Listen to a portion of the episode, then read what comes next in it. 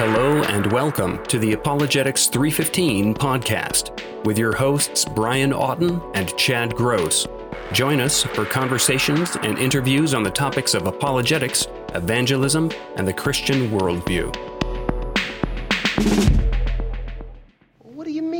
Biblical? What he means is Old Testament, Mr. Yes. Mayor. Real wrath of God type stuff. Exactly. Fire and brimstone coming down from the skies. Rivers and seas boiling. 40 years of darkness, earthquakes, volcanoes. The dead rising from the grave. Human sacrifice, dogs and cats living together, mass hysteria. Enough! I get the point. Hello and welcome to the podcast. This is Brian Auten and I'm recording with Chad Gross. Greetings, Chad. How are you this week?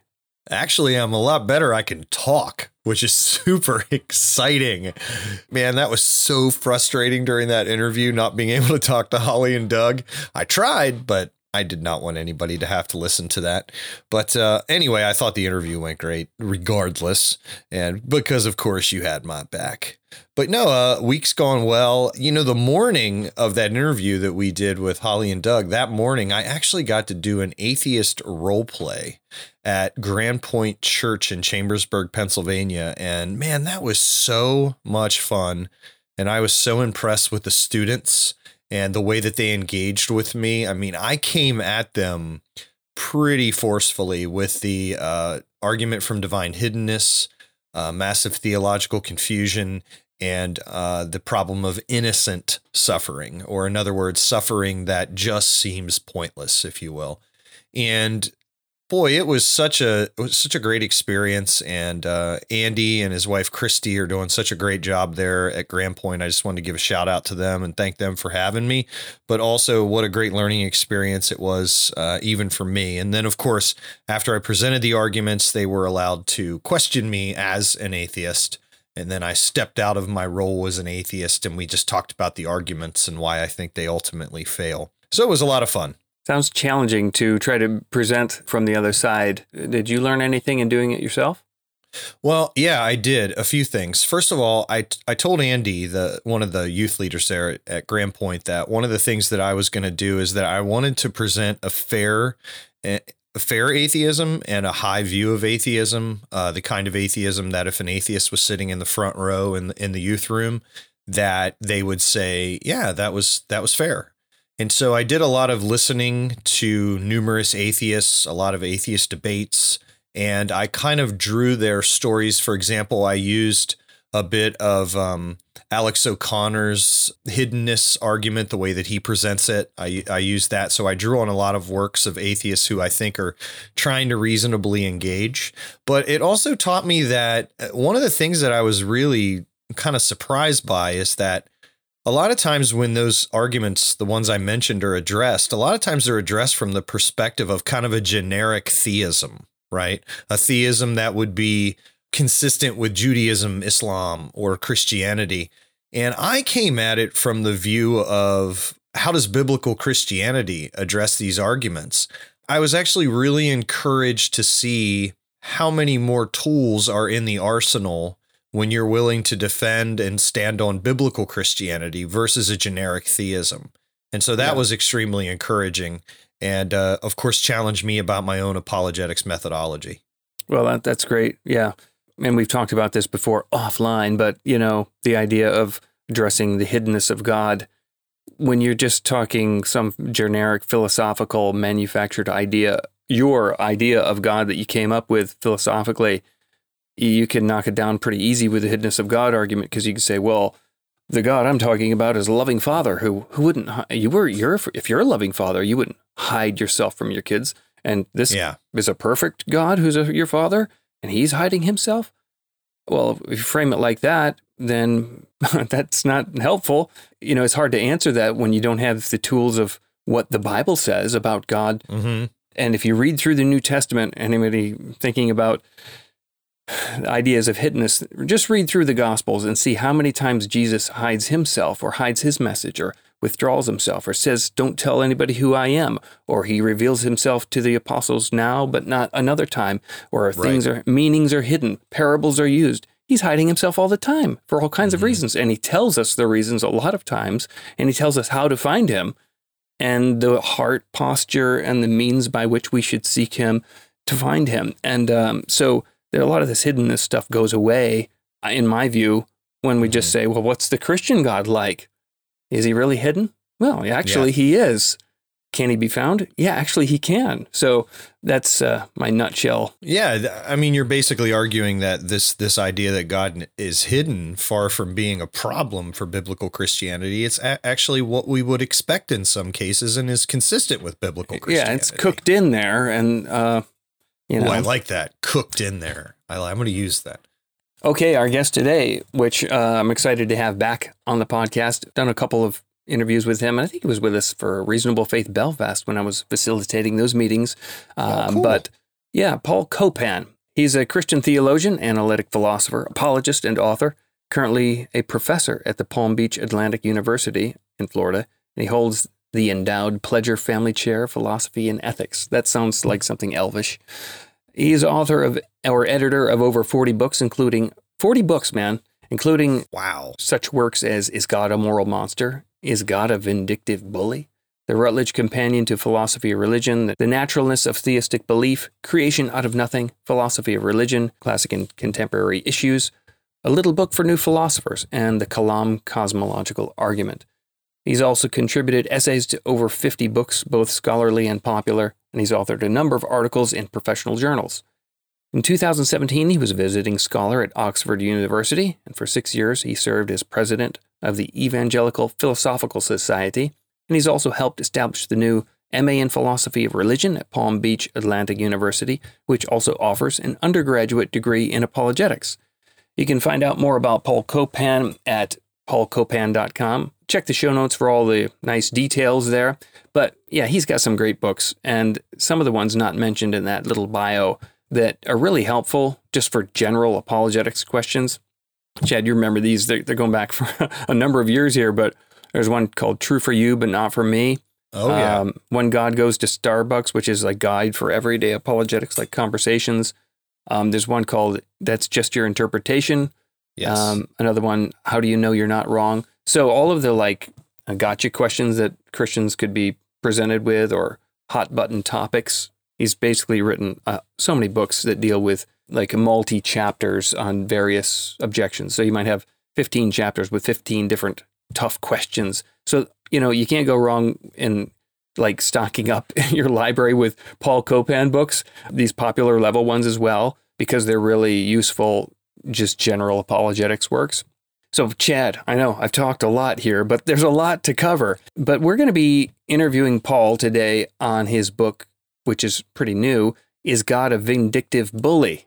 Subtitle Reconciling Portrayals of God in the Old and New Testaments. You know, he's written a lot of stuff about what you might call Old Testament problems of evil, or you could call like, you know, what's what's with all the violence in the Old Testament is right. Old Testament ethics. Hey, you know, what should how should we read that? How should we think about that? How is this problematic? Atheists are making moral judgments against God. I mean, that idea is God a vindictive bully? That's that's right out of quote from Richard Dawkins saying the God of the Old Testament is the most terrible character of all fiction. You know, Uh, yeah. Yeah. This book is a companion volume to Is God a Moral Monster? And I think that Dr. Copan began writing about these topics, particularly the Old Testament ethics issues, when the new atheists were became in vogue, because that that was one of uh, the points that you know Hitchens and Harris and Dawkins and Dennett and people like that would not so much Dennett, but those other three would would really harp on is, is kind of the Old Testament God and how he was this ruthless bully. And and so this is kind of a companion volume to uh, the other two books that he's written. Uh, I believe, as you said, is God a Moral Monster, and the other one is uh, Did God Command Genocide, who he co-wrote with Matthew Flanagan. And so, yeah, I I'll tell you, man, I, I've been really enjoying this. It it addressed some topics that I had thought about but didn't really have time to dig into in regard to the Old Testament, and it just so happens that I'm reading through the Bible, um, a chronological study Bible that I have, and a lot of the issues that he addresses, kind of, I'm simultaneously reading through in Scripture, and so uh, it's, I, I think it's a timely book, and uh, for me, it's been really helpful. I just had a guy at my church that I'm attending right now come to me and say that he has an atheist neighbor, and the atheist neighbor told him that he walked away from the faith because of these Old Testament ethics types issues. And so I'm excited to get uh, this book and a, a couple other resources into his hands. And so I know that you and I have kind of tried to pick questions for Paul that will be advantageous to listeners and actually might apply to conversation. And so uh, hopefully everybody will get something out of it. One of the things that Ted Wright of Epic Archaeology, who we've had on the podcast before, he said that he likes to be aware of two or three different ways to make sense of these texts. And then when he is in conversation with people who struggle with them, or even, you know, for Ted, he's speaking publicly he he likes to just offer those different ways of reconciling the texts uh, and allow the the listener to make up their mind. And so Paul's way is one way to address it. And of course, we know that um, uh, another person we've had on the podcast, Clay Jones, has written on this, and and uh, so there are different ways of of making sense of them. But of course, what I appreciate, of course, about Paul's approach is that Paul has a high view of Scripture and he tries to maintain that throughout interpreting the texts. Uh, he doesn't he doesn't lower scripture in order to make God more comfortable. He actually is dealing with the God revealed in scripture and doesn't shy away from the tough texts. And so I really appreciate that. Let's go to the interview. Let's get ready. Switch me on. Paul Copan, thanks for coming back on the podcast. Most welcome. Glad to be with you. Thank you. Yeah, super. Well, I'm going to jump right in here because I saw a comment on Twitter today, and it was a quote by a popular Christian apologist, and they said something along the lines of, you know, read the Bible to your kids and don't skip the hard parts. And there was just this flood of responses, mostly negative and quick to basically jump in there, citing all these Old Testament scriptures that they found immoral, and many of them saying triumphantly, I read the Bible to my kids, and they became atheists. So, Paul, you've written a lot about Old Testament ethics and morality, what's going on with this mean Old Testament God, so to speak. So, after you've written a few books on this subject, would you say that being able to think carefully about the portrayals of God in the Old Testament is important? Absolutely. And I think that if we don't speak to our children in ways that they can understand, and I'm, uh, in fact, I just was speaking at a conference in Denver uh, and a lady asked the question I found these texts troubling. How do I read these to my kids? And so mm-hmm. I offered some some suggestions for how you go about uh, doing this sort of a thing. And so it's important, and I'm trying to do that as I'm unpacking a lot of these difficult texts and offering more of a context to make these sorts of things uh, more readily understandable for the layperson, including the layperson's child, uh, as uh, as they go through some of these challenging uh, texts. Uh, and of course, if you read, uh, for example, if you read that.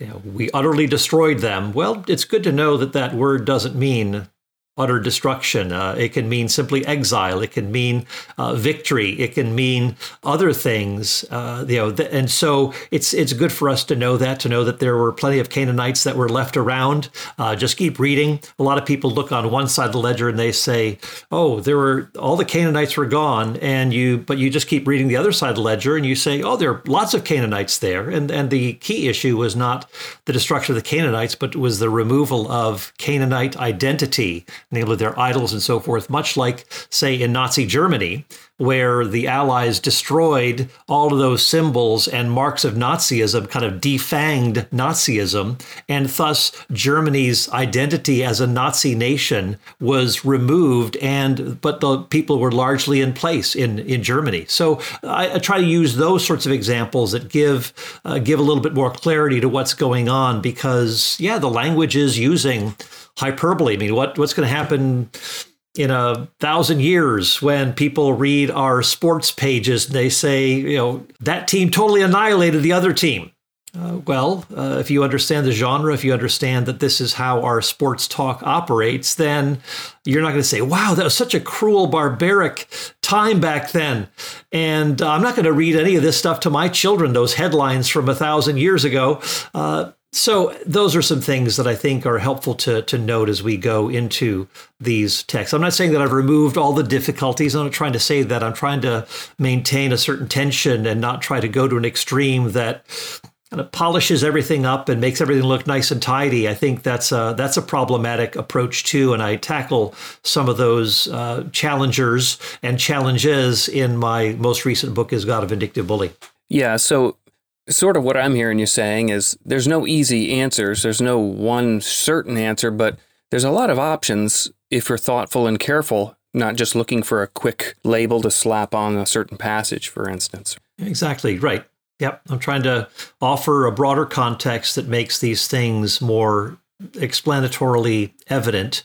And uh, I think giving tools to people to help them navigate these difficult texts is, uh, I see that as a, a part that I can play in this whole discussion. Excellent. Yeah, and now having written a, a, handful of books, as Brian said, done countless talks. I know you've done some debates. I just recently watched your recent debate on Unbelievable with um, Randal Rauser, which well right. done, by the way. Well, thank you. Uh, and here you are writing another book about the God of the Old Testament. Obviously, you want to put tools in Christians' hands and and also unbelievers who are trying to understand these texts and these maybe stumbling blocks to them is that what keeps bringing you back to this topic? Like what what keeps you writing on this particular topic?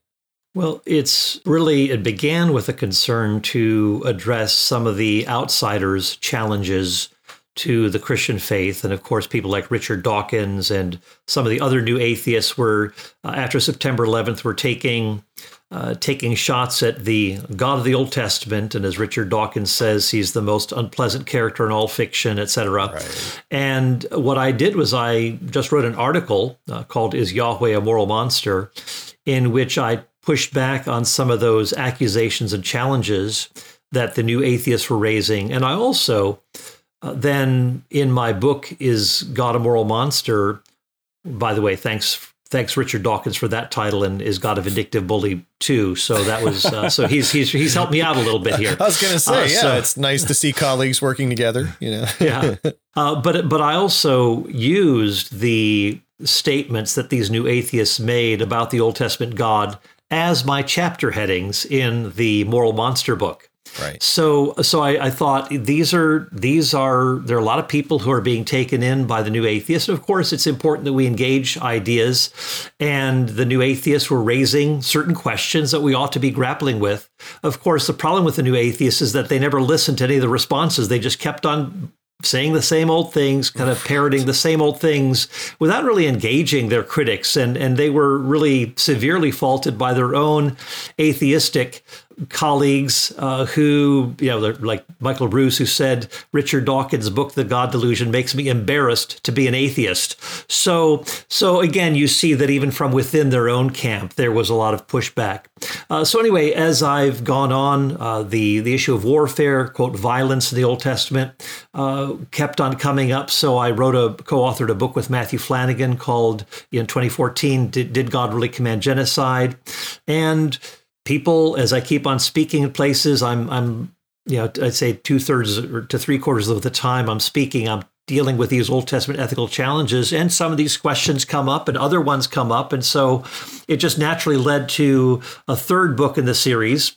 Uh, again, you know, is God a moral monster? Is God a you know did God really command genocide? Is God a vindictive bully? Spoiler alert: the answer is no to all of them. but the but but in doing this, I've just expanded the topics that I'm addressing, but also there has been a new line of critics to step in and they've had an increasingly loud voice and I in my vindictive bully book I talk about the critics from without like the new atheists but also critics from within uh, people like Greg Boyd and Eric uh, Seibert and so forth, who are making these claims about the textual God versus the actual God in the Bible. That mm-hmm. when it says, Thus says the Lord, well, that's not necessarily the Lord speaking. That could just be the fallen ancient Near Eastern prophet or narrator who is twisting the message that God has for for that person and turning it into something violent and even demonic. So Greg Boyd says what looks God-fearing and God-honoring in the Old Testament could be demonic from a New Testament point of view. Of course, the New Testament doesn't at all look at it that way. It doesn't make this uh, pit one against the other.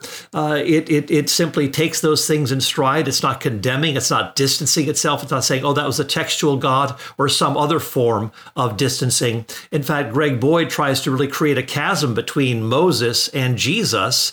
And again, it just doesn't work. And I and, and it tends to be a very selective way of treating these texts. And I, as I was reading Greg Boyd's 1400 page book uh, is um, you know the crucifixion of the warrior god. I kept on asking now what does he do with this text? What does he do with that text? I'd look at the index. Nope nope nope not there. Systematically just just dozens and dozens of texts that greg boyd does not touch that would sufficiently undermine his case so there's a lot of selectivity going on, but yet a lot of mm. people are being taken in by this. A lot of people in the church, they're saying, yeah, Greg Boyd, he rocks. And I'm saying, no, he's going, he's taking us down a wrong path that needs to be challenged. And so he's not reading the New Testament, he's not reading the Old Testament as the New Testament interpreters themselves read it. That there are severe texts that also need to be brought to the fore. In fact, Jesus is quite severe in the New Testament. And my key text, I'd say, is from Romans 11 22. It says, Behold then the kindness and severity of God. And mm. so for the Old Test, for the, the critics from without, the new atheists, I emphasize that even though they emphasize the severity of God, I'm trying to show them that there is patience, kindness, love on the part of the Old Testament God that they fail to recognize. And then for the critics from within, who emphasize the kindness, the love, you know, what they call the cruciformity. Uh, you know that Jesus says, "Father, forgive them from the cross." Well, that's of course not the only part of Jesus that we need to look at. We need to look at the totality of the revelation of God in Jesus Christ. And there is severity there. And so I want to emphasize that Jesus, yes, he is one who will not uh, break a bruised reed or snuff out a smoldering wick, but he's also one who will rule the nations with a rod of iron uh, that there is the wrath of the Lamb. And just to say, oh, that's all metaphorical in the book of Revelation. Well, the metaphor doesn't take away from the severity. It doesn't take away from the reality of the, indeed, the, the terror of those who called on the rocks to, you know, in Revelation 6, to fall upon them because of the, the wrath of the Lamb. So I, I try to, uh, you know, it, rather than as as a friend of mine Robertson McQuilkin used to say said uh, rather than going to a consistent extreme like the uh, like those who are part of the critics from within i'm trying to stay at the center of biblical tension where okay i'm not going to you know get rid of all of the difficulties or challenges but i'm trying to stay squarely where those where the scriptures are affirming certain things and i'm not going to try to lighten them up or try to go uh, try to dismiss them. I'm going to try to be very uh, squarely facing them and try to bring all of these things together as best I can. Yeah, that makes sense. Two questions about mm-hmm. sort of the critic within, so to speak. And the 1st mm-hmm. one, I'm wondering is there a fundamental issue of biblical reliability at the core of disagreements on how to reconcile Old Testament and New Testament tr- portrayals of God? Well, perhaps it would be yeah, I could lay out a little bit of the the terrain here. Uh, there are, of course, somebody like Greg Boyd doesn't hold to biblical inerrancy anymore. He uh, jettisoned that. Uh, he does say, however, that the Old Testament is all inspired, uh, and I'll come back to that. But he, but Eric uh, Eric Seibert says that he is an Old Testament scholar. Says that the Bible or the Old Testament is generally inspired, but not in all of its parts. So, for example, those warfare texts, those are not, those are not, for one thing, they're not historical, they're not true, they didn't take place. Um, and so he, but he doesn't see those as inspired texts. He sees those as texts of terror and so forth. Greg Boyd says, no, those are inspired texts uh, they are not uh, describing the true God, the actual God. But he says that when Jesus appears, and of course on the cross uh, says, Father, forgive them, and the true heart of God is revealed, then we have the, in a sense, the mask that God has donned in the Old Testament, kind of hiding behind those texts where God looks demonic. Basically, where you know, you know Greg Boyd would agree with the portrayals of the new atheists uh, about the God of the Old Testament. They would say, "Yeah, that is the most unpleasant character in all of fiction. That's a fictitious literary understanding, but that's not the true God." So they'd be in, in agreement. You know, there's you know racism, you know, you know, you know, ethnocentrism. There's uh, you know, there's genocide. There's ethnic cleansing and so forth. But that's not the actual God. And so, so that is a little bit of the background in terms of what they'd affirm looking at the scriptures. So it's not a matter of reliability here. Uh, it's more a matter, you know, to some degree it is, but it's in the sense that you know those things took place and that they're accurately described. Greg Boyd would say, yes, that's true, but that's not revealing the actual God. And so, uh, so that's part of part of the issue. And I'd say, well, as you read the New Testament, and this is part of the problem with these critics from within, they want to hold to a cruciform understanding of the, the, the biblical text, that anything that doesn't conform to that narrow slice of Jesus' ministry and especially his atoning death on the cross, that you know, when he says, Father, forgive them that don't know what they're doing. The, the problem here is, is that is too narrow a slice, but just doesn't even broaden out to understanding the larger ministry of Jesus. So uh, when we look at the words of Jesus in, you know, as I meant, as I've mentioned, there's kind of there's severe texts as well. In Jude five, for example, we read about how Jesus, it says, after he had delivered, again, that's in the in, the, in our best manuscripts, Jesus, after he had delivered the Israelites from Egypt, destroyed those who did not believe. Now you'd think, oh, the, the enlightened New Testament author would would tone those things down and it wouldn't ascribe those things to Jesus. But here it is, a Christological reading of the the Old Testament text, and Jesus in the is in the thick of severe judgments. We see that, of course, in the uh, again in Revelation 2 in red letters. Uh, in the you know, when Jesus is talking about the Nicolaitans, that he's going to make war on these false teachers, the Nicolaitans. Again, the same term that's used for the beast in Revelation 13 is going to make war against the saints. And and, and then Jesus goes on to talk about this false prophetess Jezebel, and he said he's going to cast her on a bed of sickness and put her through this great tribulation, and he is going to strike dead her followers. Again, very severe language here. And again, those are texts that Greg Boyd doesn't uh, doesn't engage with. But I'm trying to again pr- broaden out what we see as the revelation of uh, of God in Jesus Christ. And of course, we would agree, uh, John uh, John 14, 9, the one who has seen me has seen the Father. But Greg Boyd has such a narrow parameter for that.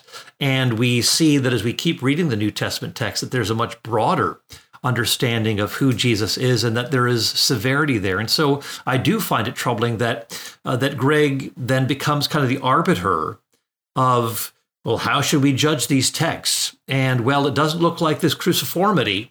And so, therefore, it must be the textual God rather than the actual God. And I'm saying, no, you've got to broaden your understanding of Jesus, see him as indeed severe, involved even in those Old Testament judgments, and, uh, and, and I think modifying your understanding. He even criticizes, say, Paul in the New Testament when he talks about the when he tells the Thessalonians that God is going to avenge those who have been violent toward them, these mobs who have been risen up against the Thessalonians, that God is going to avenge them. Well, Greg Boyd says, well, Paul is appealing to to kind of he has this bloodlust, this this desire to for God to avenge and so forth, and so he's he's putting Paul in the same sort of a category that Paul is simply referring to the textual God here rather than the actual God, or Peter when when uh, he strikes down Ananias and Sapphira by the power of the Spirit, uh, and and but Greg Boyd says no, that's Peter. You know, of course, it could be some demonic agent acting here, but Peter could also be misusing his apostolic power, that he is using it for you know, evil ends. That God wouldn't do that sort of thing. He wouldn't strike anyone dead. And so, so there must be some other interpretation here for what is going on in Acts chapter five. And I, I, and I in my book I talk about how well take a look at the other portions of the book of Acts. You see, interestingly, in Acts, you know, the, the phrase the hand of the Lord.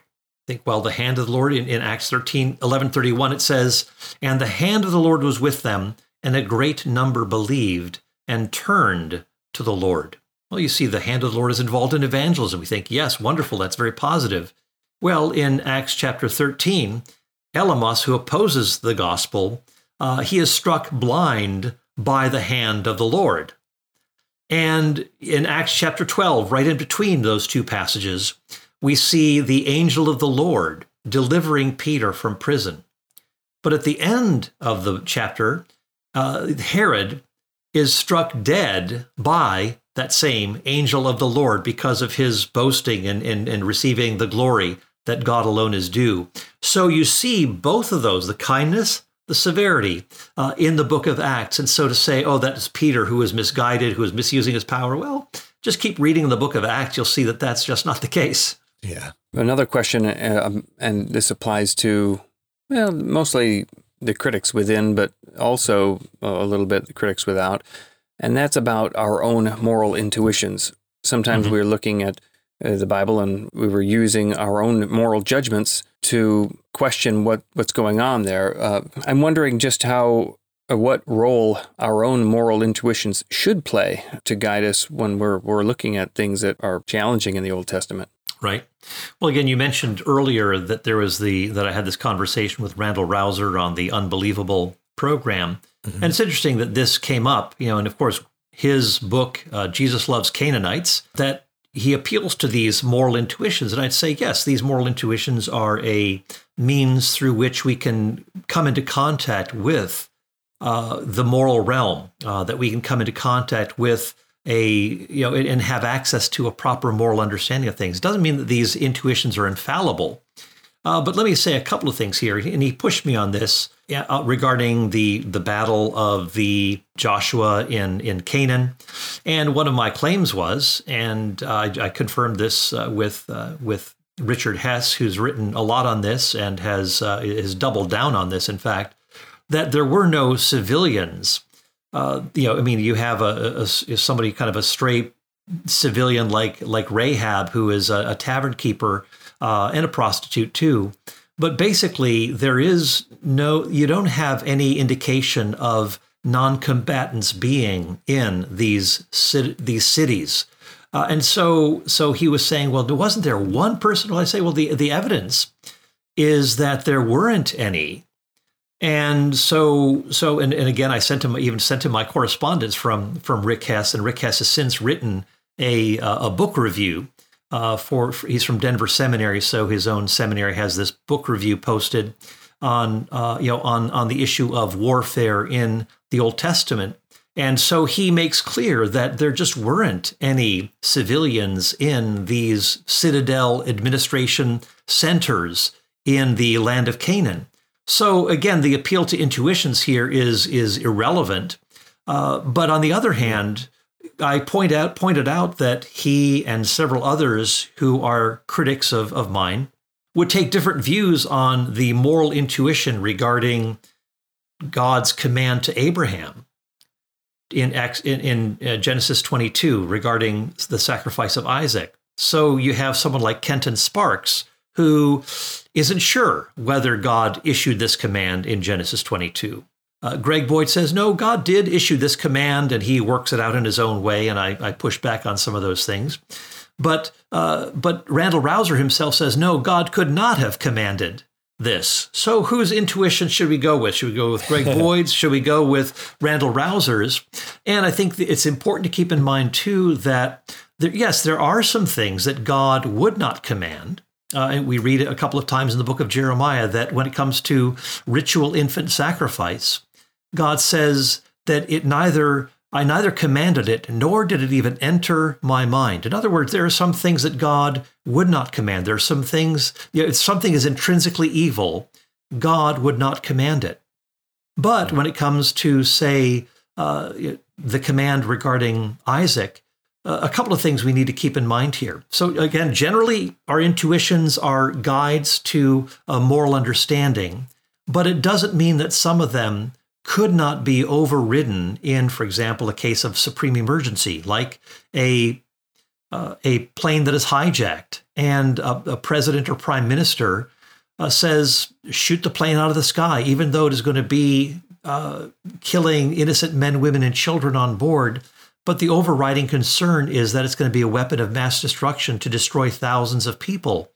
And so the president makes that judgment call. Now, when it comes to the issue of, uh, you know, we can talk about even an ectopic pregnancy where there is a a fertilized egg, but it's not implanted in the uterus, but is trapped in the fallopian tube. And uh, again, it's a tragedy. It's not as though this is a normal procedure, but unless we, unless that little life is taken, and again, we would regard it as precious and and and and uh, and sacred. We would also say that we desire to save the life of the mother because if nothing is done, both the unborn as well as the mother would die. And so it is one of those tragedies. And again, it's, so it's not as though our moral framework is somehow shifted because we have this overriding issue uh, that we need to address. It simply illustrates that this is an exception. It's a case of supreme emergency. So we have that at a at a human level. We can understand that. And uh, my my friend Matthew Flannagan in, in our book, "Did God Really Command Genocide?" goes into a lot of excellent detail on this. But in all schools, like all philosophical schools, uh, in in ethics, you will have exceptions for even the taking of innocent human life, that there may be circumstances in which that is morally permissible.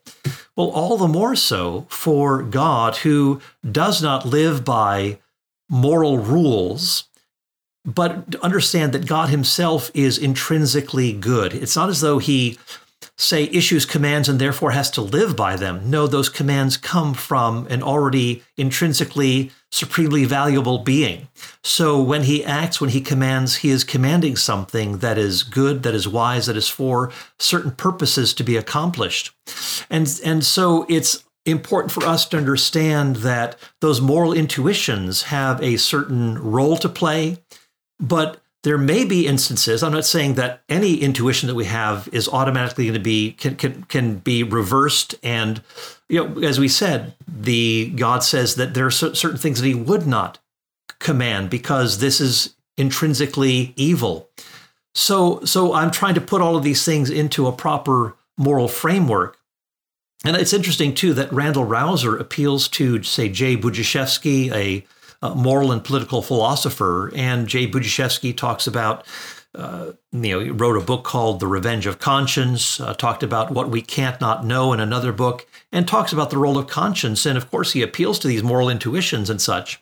And I actually wrote to him and I said, "Now, what what, your, what is your take on the Canaanites and, and and and how this plays in with our moral intuitions?" He said, "Well, I've actually written about this uh, in in my commentaries on the law on on laws in Thomas Aquinas. And Thomas Aquinas himself allows for certain overriding exceptions commanded by a good, wise, uh, all knowing God. Uh, when it comes to the Canaanites, that this is ordinarily not to be done, but there may be overriding reasons that God has for commanding something and so Thomas Aquinas, Jay Budziszewski, who goes by these, you know, but, you know, who who recognizes conscience, recognizes intuitions, and so forth, that the weight of revelation is something that is very clearly in play here, and that there may be certain intuitions, you know, for under certain conditions that may that that have the greater weight uh, because of God's purposes, God's goodness, God's knowledge, knowing certain things that we do not. And so I try to put some of those things in their proper context as well in my book, uh, Is God a Vindictive Bully? Yeah, very helpful. Good stuff. Mm-hmm. Um, you know, I was thinking, and you mentioned this in the book, um, both on the scholarly and popular level, you know, all this all this work, Paul, you know, going through these Old Testament texts and trying to read them in their ancient context, it seems like a lot of work. Why don't we just unhitch the Old Testament from the New?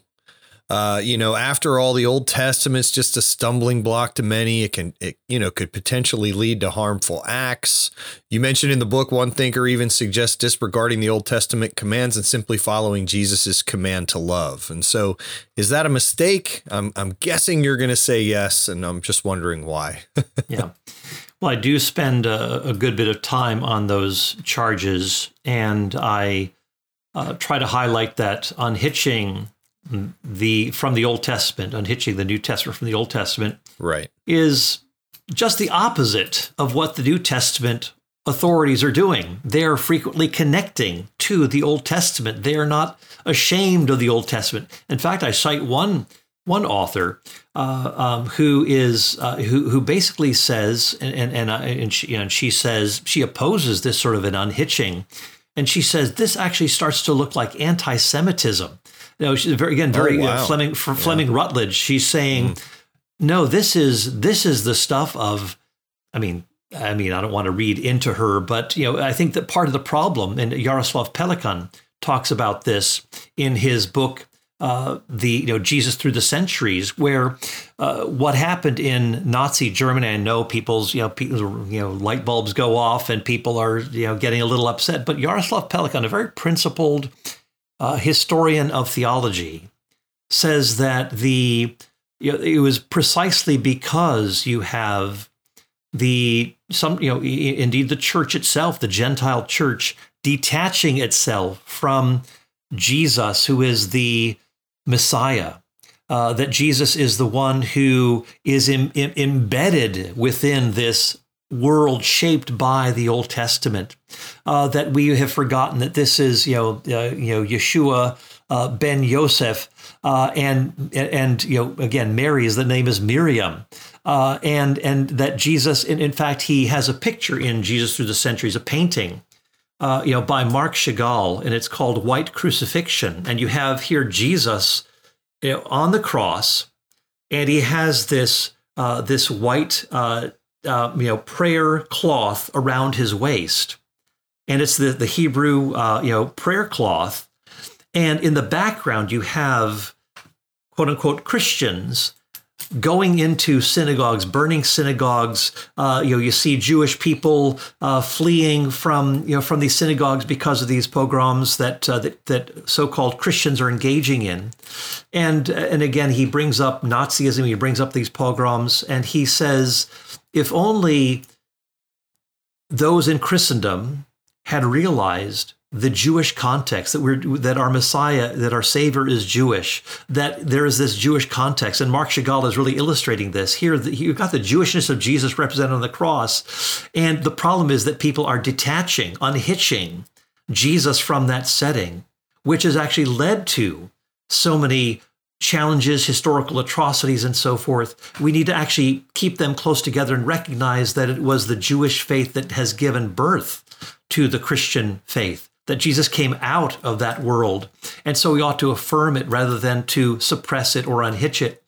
And so I would I would say that there as you read the Old Testament and then the New, you realize that there's a lot of moral carryover. And I use that term over over over and over again. That it's not as though you just drop things off, but that you know, even though we're not under the Sinai covenant, no circumcision, food laws, and so forth, there is still a, lar- a large kind of the moral fabric of the Old Testament is carried on over into the New. And so, even for example, uh, you know, in, in the book of James, it borrows from the book of Leviticus in terms of paying your workers before the end of the day, lest their cries ascend to the Lord of hosts and so forth. Again, basically, I'm kind of quoting from uh, the book of Leviticus, or Paul in Leviticus 18 and 20, using you know, he's borrowing terms from the Greek Old Testament, the Septuagint, uh, when he's talking about homosexuality. He's utilizing, he's, he's actually creating a new term based on the sexuality laws in Leviticus 18 and is showing that there is a moral carryover regarding the the the sexual you know sexual identity, regarding sexual behavior, uh, and of course rooting so much in the creational ethic as well. So so rather than detaching, we see that there's a lot more connection, and so my book tries to emphasize that there is a continuity a moral continuity, even though there's some things that are fulfilled in Jesus Christ and are no, no longer carried forward. Uh, that, that we're under a new covenant, of course. Uh, so, but but again, there are significant difference. There, while there's significant differences that we're no longer we're not a nation as the people of God, etc. Uh, there is still a, a, a, moral continuity that that binds us together with the people of the Old Testament. Hmm. That's super helpful. I have a question, uh, and that's and I was really happy that you dealt with this in your book, uh, Paul. Is God a vindictive bully. Um, what you deal with in there is uh, something that's called an imprecatory psalm, which are psalms in which the author is which the author is expressing some prayer or wish, uh, usually upon his enemies of their downfall or cursing or death. And hence, chapter 17 in the book is entitled "Bashing Babies Against the Rock," uh, alluding to Psalm 137.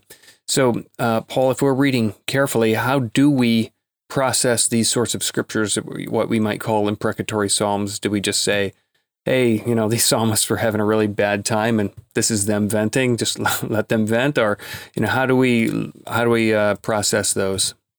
Yeah. Well, a, a few things. Uh, one point that I make is that there is this continuity with the Old Testament when it comes to the uh, the covenant that God has with His people, and also the uh, the promise that God will render to every person according to his deeds. So, so even when, for example, Saul is persecuting Christians, Jesus says to him, Saul, why are you persecuting me? There's this identification of Jesus with his new covenant community. And that is a carryover from those themes in the Old Testament where God identifies with his people that he will bless those who bless them and curse those who curse them. Uh, now, uh, when it comes to the the question of uh, these the psalmist, well, how do we interpret, say, a, a text like Psalm 137? Well, I give it, actually several uh, potential interpretations. Uh, some will interpret this as simply the psalmist is speaking out of white hot emotion, and so when he talks about uh, blessed is the one who dashes your children against the rocks uh, that's something that is simply uh, a, a, kind of a vehemence, like like you want to strangle someone who tries to seduce your your teenage daughter or or sell drugs to your kids. Uh, yeah, you want to do physical harm, which kind of sounds like it'd be better to have a, a millstone hung around that person's neck and to be drowned in the depths of the sea as Jesus says in Matthew 18 6. yeah. And so you do have these sorts of fierce defenses of the people of God.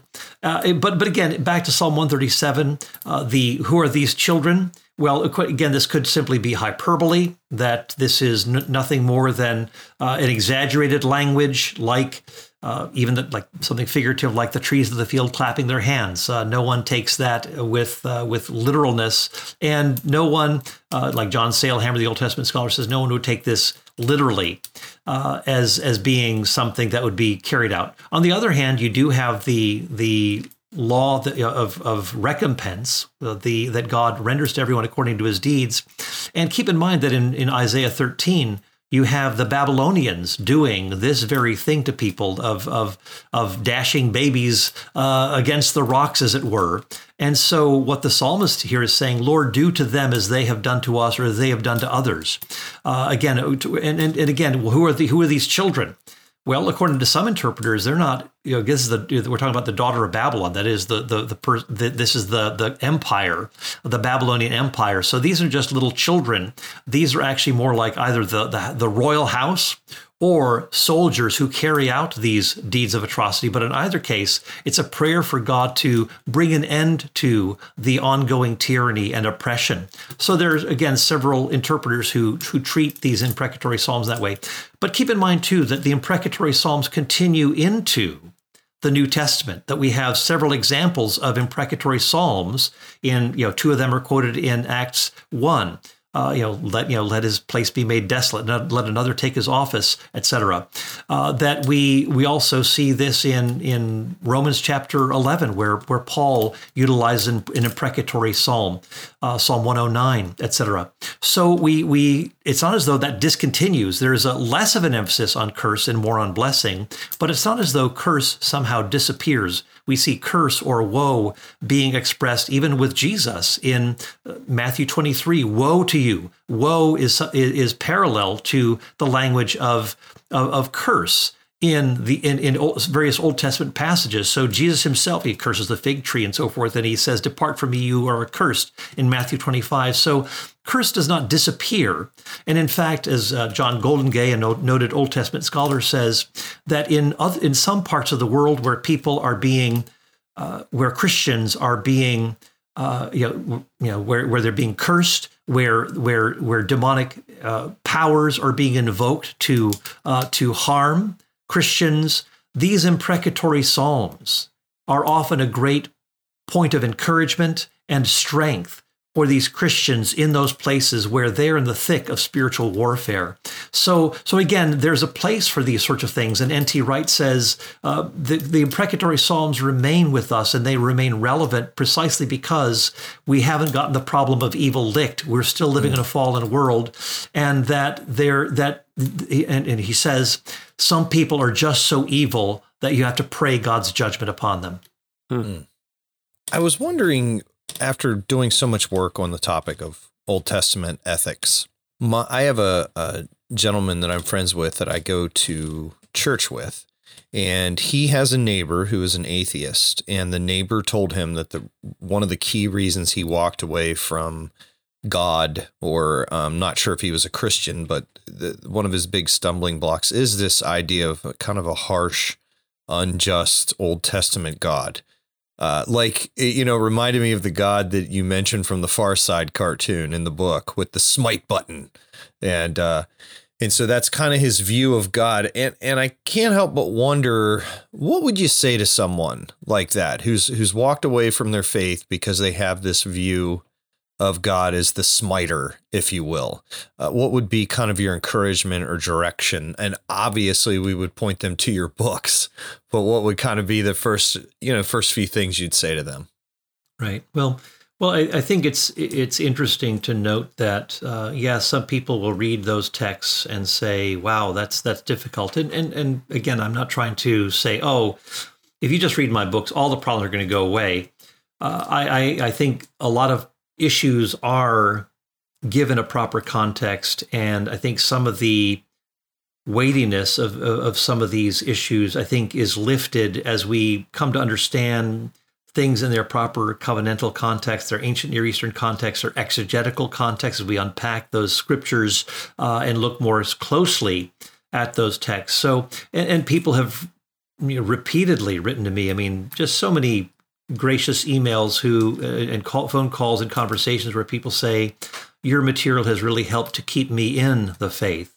Uh, mm. It has really been useful for me. So, uh, so a, again, uh, the books have been helpful, and I think a lot of times the way you go about addressing these kinds of questions can, you know, the stance that you take will obviously affect how you, uh, you know, will, whether you give the benefit of the doubt, whether you'll be charitable in your reading of the text, or if you're going to be, if you're going to say, sorry, doesn't match up to my own standards, standards which have likely been shaped by the biblical faith themselves. But, uh, uh, but, but at any rate, I try to uh, to highlight that you know when it comes to the law of Moses, that we recognize that the law of Moses, though it is good, it is not perfect legislation and that Jesus says in Matthew 19:8 that Moses permitted certain things because of the hardness of human hearts. Mm. And we recognize that where uh, when God is stepping into the world, as John Goldingay says, he gets his he gets his hands dirty to a certain degree. Mm. Uh, it's not as though he steps into a pristine utopian world and uh, and and continues to guide uh, enlightened, well, you know, um, sanctified people along.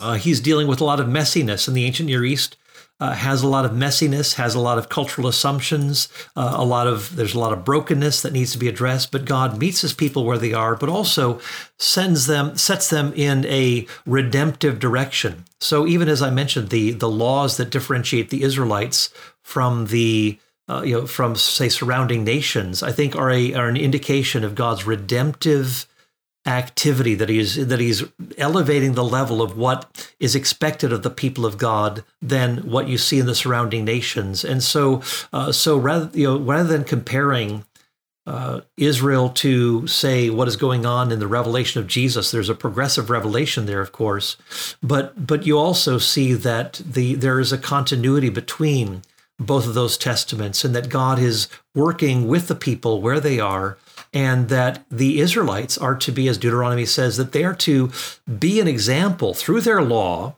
uh, of what it is to be a wise and understanding people. So God is giving them an elevated uh, law collection, a uh, set of instructions, and so forth by which they are to live, so that people around them will see how wise they are. And so I try to bring those sorts of things out in the book and and, and highlight that, you know, and, and I think even when it comes to issues such as slavery, well, hmm. slavery is a poor translation. Right. And a lot of people readily think of the colonialism and the antebellum South and so forth. And that is a far cry from what we see going on in the Old Testament. But yet, a lot of people will make those associations and they will be unrelenting. It's not as though they're saying, oh, that's not what's what slavery was like in the in the in, in the scriptures. And in, in fact, as I, I point out, that slavery is a misleading term and should not be used mm-hmm. because of all the emotion that it conjures up. But yet, people they hear these things, they hear these sound bites, and uh, and and so often dismiss the scriptures without giving them a proper hearing within uh, this broader context, and and also just understanding that it is a much different issue in you know servitude is a much different issue than what we have going on in in our modern world. So so anyway, those are a few examples of how I try to point people in the right direction. But right. read read the stuff that I've written, uh, maybe summarize some things for them, and uh, and see where things go from there. Thank you, super helpful. Paul, our time has flown, and uh, before we go, I wanted just to ask you where you might point people to your work online. We've told them about paulcopan.com. Are there any other resources that you'd want to point them to along this line? Oh, sure, I appreciate that. Well, of course, uh, you're always welcome to come and join us at our uh, at our at Palm Beach Atlantic University, where I teach. We got an undergrad in Christian apologetics. We've also got a graduate program, an MA in philosophy of religion. We've got uh, terrific uh, professors who are part of that team and uh, preparing people to be engaged in the public square, uh, equi- equipping them to uh, to to carry out these uh, this understanding of Scripture, to, under to to have a high view of Scripture, an evangelistic spirit, uh, but also to be well equipped when it comes to uh, to philosophical uh, adroitness. So, if you want to come and join us, come to Palm Beach Atlantic University. We'd love to have you with us. And again, if you're interested in my books, they're at Amazon. You can see some of the stuff that I've got uh, at my website, as has been mentioned. Uh, but uh, appreciate the opportunity to be with you all, and thanks so much for the opportunity to to to speak on these topics. Yeah, thank Super. you so much. Well, listeners, uh, go to the show notes for all the quick links to all the good resources. And the book in particular that we want to point you to today is Is God a Vindictive Bully? Reconciling Portrayals of God in the Old and New Testaments by Paul Copan. Uh, again, linked in the show notes. Thank you so much for listening, and we'll see you next time. Thanks for listening to the podcast. If you have a question you'd like us to address or just a message for us, feedback, good or bad, you can either email us at podcast at apologetics315.com or leave a voice message for us using SpeakPipe. Just go to speakpipe.com slash apologetics315 to leave us a message. And remember, if you include a Ghostbusters quote in your question, we guarantee that we'll read it on the podcast, we also ensure up to 50% better quality answers. Also, if you've enjoyed today's podcast, please leave a review in iTunes or the podcast platform of your choice, and please share this episode with a friend if you found it useful. Remember, you can find lots of apologetics resources at apologetics315.com, along with show notes for today's episode. Find Chad's apologetic stuff over at Truthbomb Apologetics. That's truthbomb.blogspot.com. This has been Brian Auten and Chad Gross for the Apologetics 315 podcast, and thanks for listening. Thank you.